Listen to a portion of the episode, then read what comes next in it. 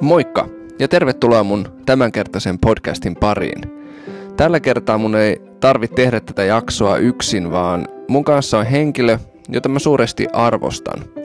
Häntä voisi kuvailla upeaksi laulajaksi, viisaaksi johtajaksi ja ennen kaikkea hyväksi ystäväksi. Ja tänään me jutellaan yhdessä rohkeudesta. Tervetuloa mukaan.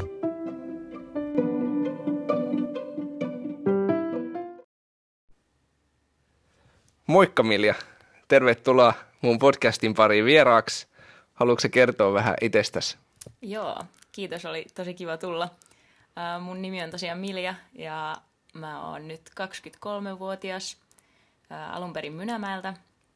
Ja no mä oon naimisissa ja tällä hetkellä opiskelen psykologiaa Turun yliopistossa.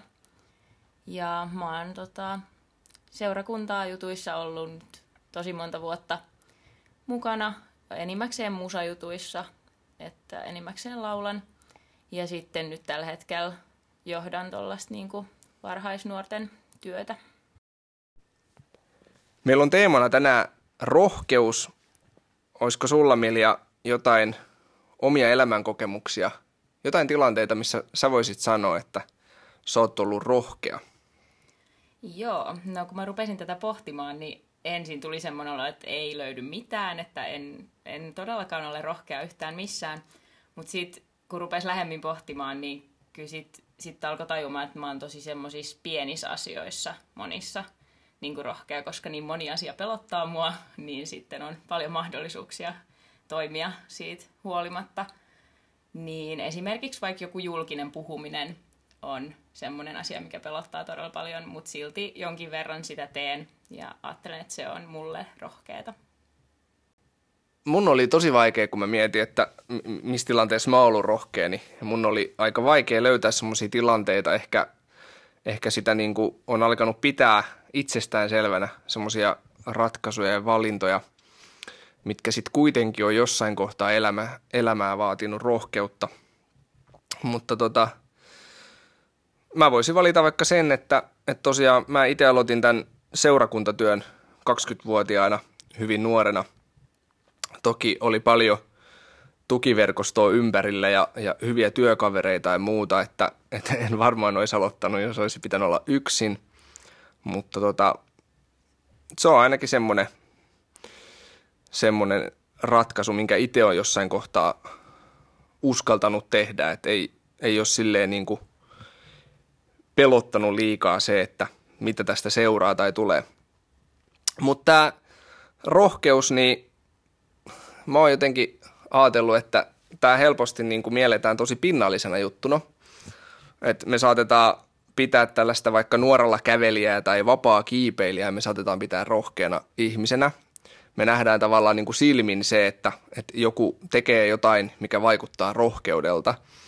Mutta sitten oikeastihan siinä yksittäisessä tilanteessa niin – kyse saattaa olla monesta muustakin asiasta, että et, et varmasti on rohkeutta ja vaatii sitä, mutta sitten ihmisellä voi olla oikeasti jotain ongelmiakin. On vaikka adrenaliiniaddikti tai, tai pahimmillaan jopa itsetuhone.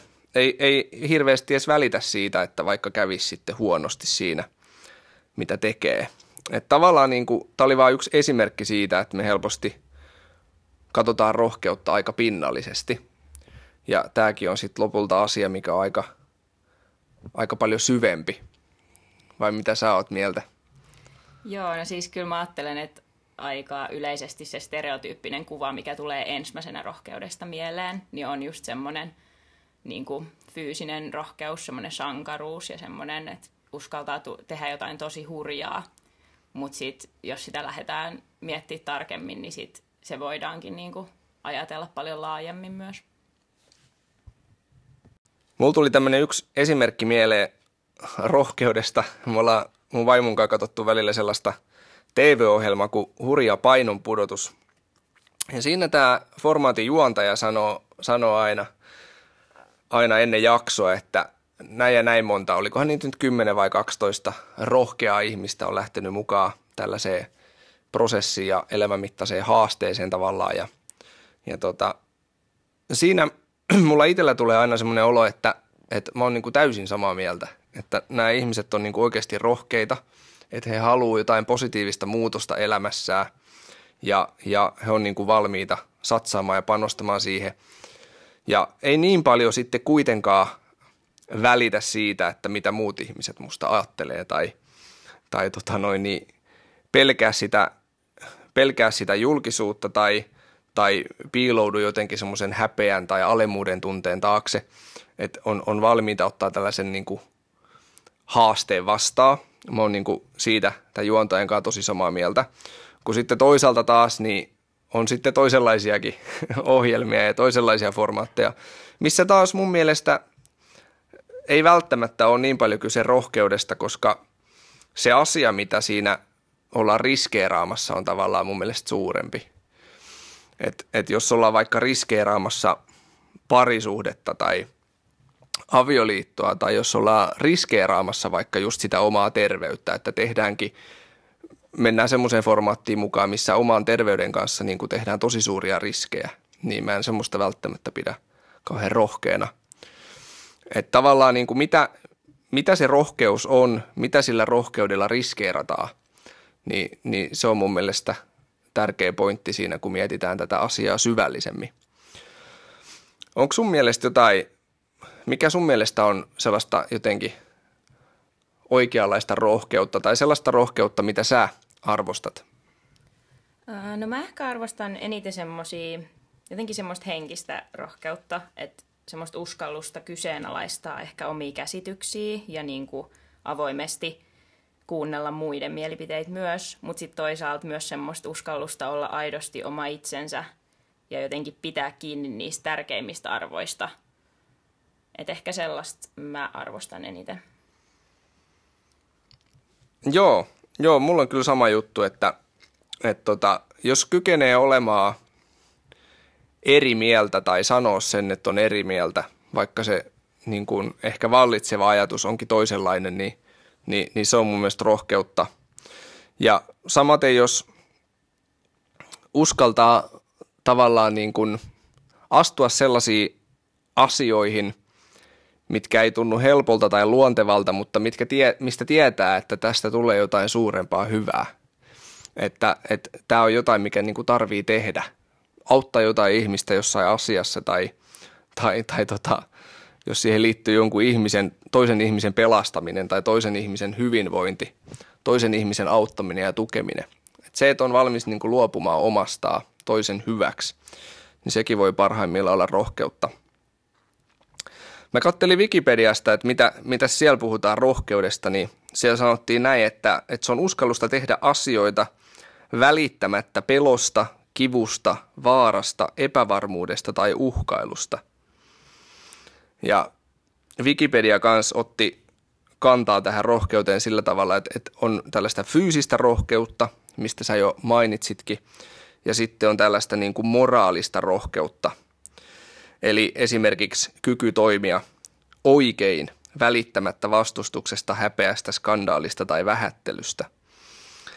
Mun mielestä ihan hyvä kiteytys rohkeudesta. Joo, siis toi määritelmä kuulostaa munkin mielestä aika hyvältä.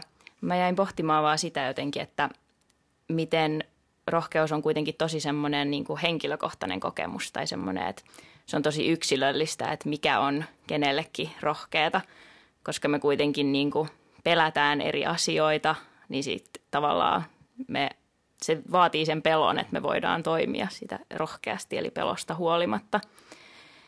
Ja joskushan esimerkiksi niin kuin – jos mietitään fyysistä rohkeutta, niin se ei ole välttämättä meidän oma valinta, että miten me niin kuin pystytään toimimaan, pystytäänkö me olemaan rohkeita.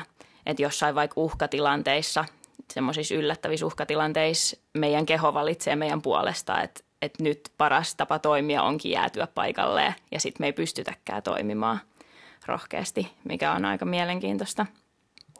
Mutta mitä sä sitten, Ville, mietit siitä, että voiko rohkeutta olla niin kuin liikaa tai liian vähän? No joo, kyllä sitä voi olla, että mä uskoisin, että varmaan jokaisella ihmisellä on tilanne tai tilanteita, asioita, missä sitä rohkeutta on liian vähän. Että jotenkin, jotenkin tuntuisi siltä, että jokaisella on joitakin askeleita tai tilanteita tai haasteita niin kuin otettavana ja tarttisi sitä lisää rohkeutta.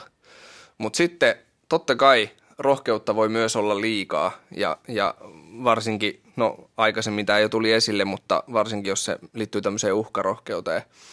Että, tai sitten jos siellä taustalla on just vaikka hirveä tarve huomiolle ja sitten toimii ja käyttäytyy niin kuin asioille sillä tavalla, että se voisi näyttää niin kuin päällisin puolin rohkeudelta, mutta taustallahan saattaisi oikeasti olla jotain muuta.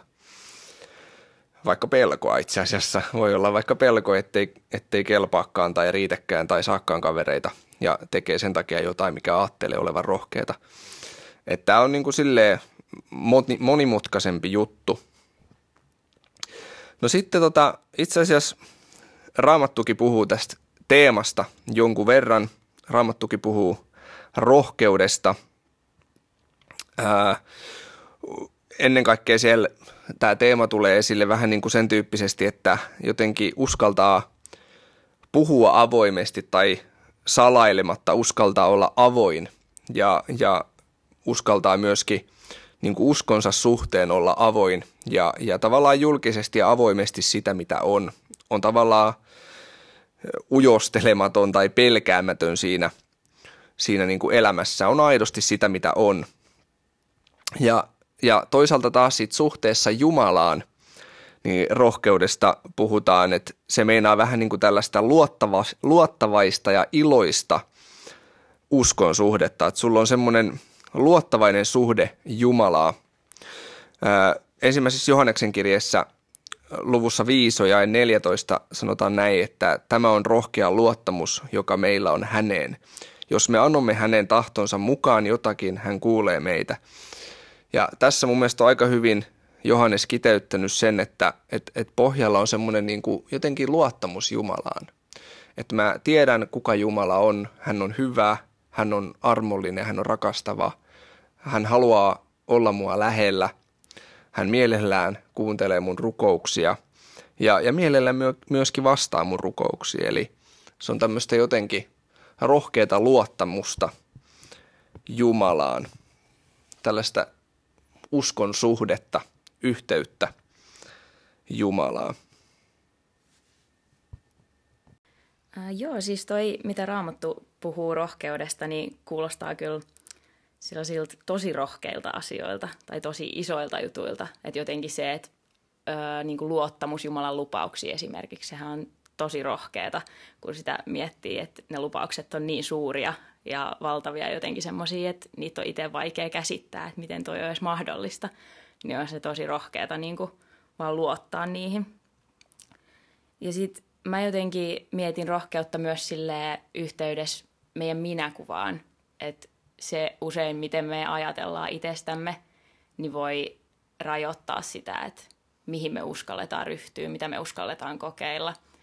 Että jotenkin tuntuu, että rohkeus ja rohkea toiminta vaatii sen, että me luotetaan enemmän siihen, että mitä Jumala meistä ajattelee ja sanoo, kun että me luotettaisiin siihen vaan, että mitä me itse ajatellaan itsestämme.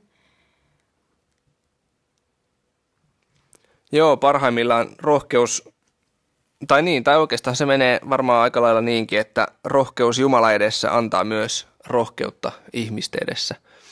Et kun, jos saa kokea löytää sen, että, että Jumala edessä mä voin olla just tällainen kuin mä oon, mä kelpaan, mä oon rakastettu, mä oon hyväksytty, niin se antaa myöskin sitten sitä jotenkin itseluottamusta tai semmoista luottavaista fiilistä olla myöskin ihmisten edessä. Että no hei, että – tässäkin mä kelpaan ja tässäkin mä riitän ja ei ole mitään hätää. Ja se on myös mun mielestä mielenkiintoista, että, että raamatus puhutaan, niin kuin, että meillä voi olla niin kuin rohkeus ja rohkea luottamus. Puhutaan, että, että Kristuksen tulemuksessa, kun hän tulee takaisin, ja sitten puhutaan jopa näin, että, että, että tuomiopäivänäkin meillä voi olla rohkea luottamus. Että tavallaan tämmöiset asiat, mit, minkä mietti, mitkä yleensä mielletään aikaisemmin vähän pelottavinakin asioina. Ne on tuntemattomia asioita, ne on pimennossa olevia asioita. Tulevaisuudessa olevia asioita, ne on niin kuin rajan, pitkälti ajatella, että ne on niin kuin rajan tolla puolella olevia asioita, ne on pelottavia ja niistä on vaikea saada otetta, niin sitten Raamattu puhuu niin kuin tällaisistakin jutuista, että hei, että meillä voi olla rauha, meillä voi olla lepo, meillä voi olla luottamus. Että tavallaan se Jumalan, Jumalan armo ja anteeksi antamus ja, ja se jotenkin Jumalan rakkaus, niin se on jotenkin niin iso, niin suuri juttu, että jopa nämä asiat on niin kuin jotain sellaista, mitä voidaan kohdata rohkeasti, luottamuksella ja levollisin mieli. Mun mielestä aika jotenkin sytyttävää ja innostavaa ja rohkaisevaa. No, mitä tota, olisiko sulla Milja mielessä joku sellainen, jos, jos nyt mä vaikka miettisin, että on asia, mikä mun pitäisi tehdä tai asioita, mitä pitäisi tehdä ja tuntuu, että en pysty, rohkeus ei riitä, niin mikä voisi olla, olisiko sulla jotain vinkkivitosta tällaiseen tilanteeseen? Niin, no ehkä ensiksi lähtisin jotenkin rohkaisemaan siihen, että kannattaa pohtia, että miksi mä en nyt pysty, miksi musta tuntuu, että on liikaa, että mikä se oikeasti on siellä pohjimmiltaan, että mikä mua tässä pelottaa. Ja jotenkin, että oppisi tiedostamaan sen, niin sitten ehkä pystyisi käsittelemään sitä jotenkin myös ja ehkä pääsisi sen yli jossain kohtaa. Niin ja varmaan myös niin, että jokaisella meistä on potentiaalia jotenkin enempään, että, että aivan jokaisella ihmisellä, mä uskon näin, niin on, on tota kulmia, jonka taakse ei ole katsottu ja on alueita, minne ei ole vielä kävelty, on, on lahjoja, mitä ei ole vielä käytetty. Ja tämä voi olla mun mielestä sellainen jotenkin ottaa semmoisena positiivisena löytöretkenä niin kuin omaan itseen ja myöskin elämää, elämää ylipäätään. Joo, ja sitten jotenkin sit kun onnistuu niissä, onnistuu olemaan rohkea, niin sitten mä ajattelen, että sillä on tosi paljon potentiaalia myös niin kuin mahdollistaa erilaista kasvua ja muutosta ja semmoista uuden oppimista ja voi oppia myös niin kuin ajattelemaan itsestä eri tavalla, kun huomaa, että hei mä pystyinkin tähän. Mutta ehkä se, mikä on tärkeää muistaa siinä niin kuin, on se, että se voi olla just niin kuin prosessi, että sun ei tarvii yhtäkkiä yhtenä päivänä herätä ja olla silleen, että nyt tästä se lähtee, nyt minä olen tosi rohkea kaikessa, vaan niin kuin, että pikkuhiljaa alkaa niin kuin ottamaan semmoisia pieniä askeleita ja yrittää ylittää itteensä pienissä jutuissa ja sitten ne jutut kasaantuu ja kasvaa suuremmiksi. Joo, ja sitten voisi opetella myös sellaista, että tavallaan niin kuin juhlii sitä omaa onnistumista ja, ja iloitsee niistä. Että kun on, on ottanut sen yhden askeleen tai puolikkaan askeleen, niin, niin iloitsee siitä ja niin kuin onnittelee itseään. Että, et tota, jotenkin musta tuntuu, että meidän kulttuurissa ainakin, niin se voi olla vähän semmoinen vaikea juttu tai semmoinen kiusallinen. Mutta ajattelisin näin, että, että tota, ei, ei kannata ajatella silleen, että pitää olla vuoren huipulla ennen kuin voi tuulettaa, että, että puolikkaan askeleen tai yhden askeleenkin jälkeen voi jo iloita, että hei, mä kokeilin tätä, ainakin mä yritin. Ja, ja, tai sitten, että jes, tässä mä onnistuin.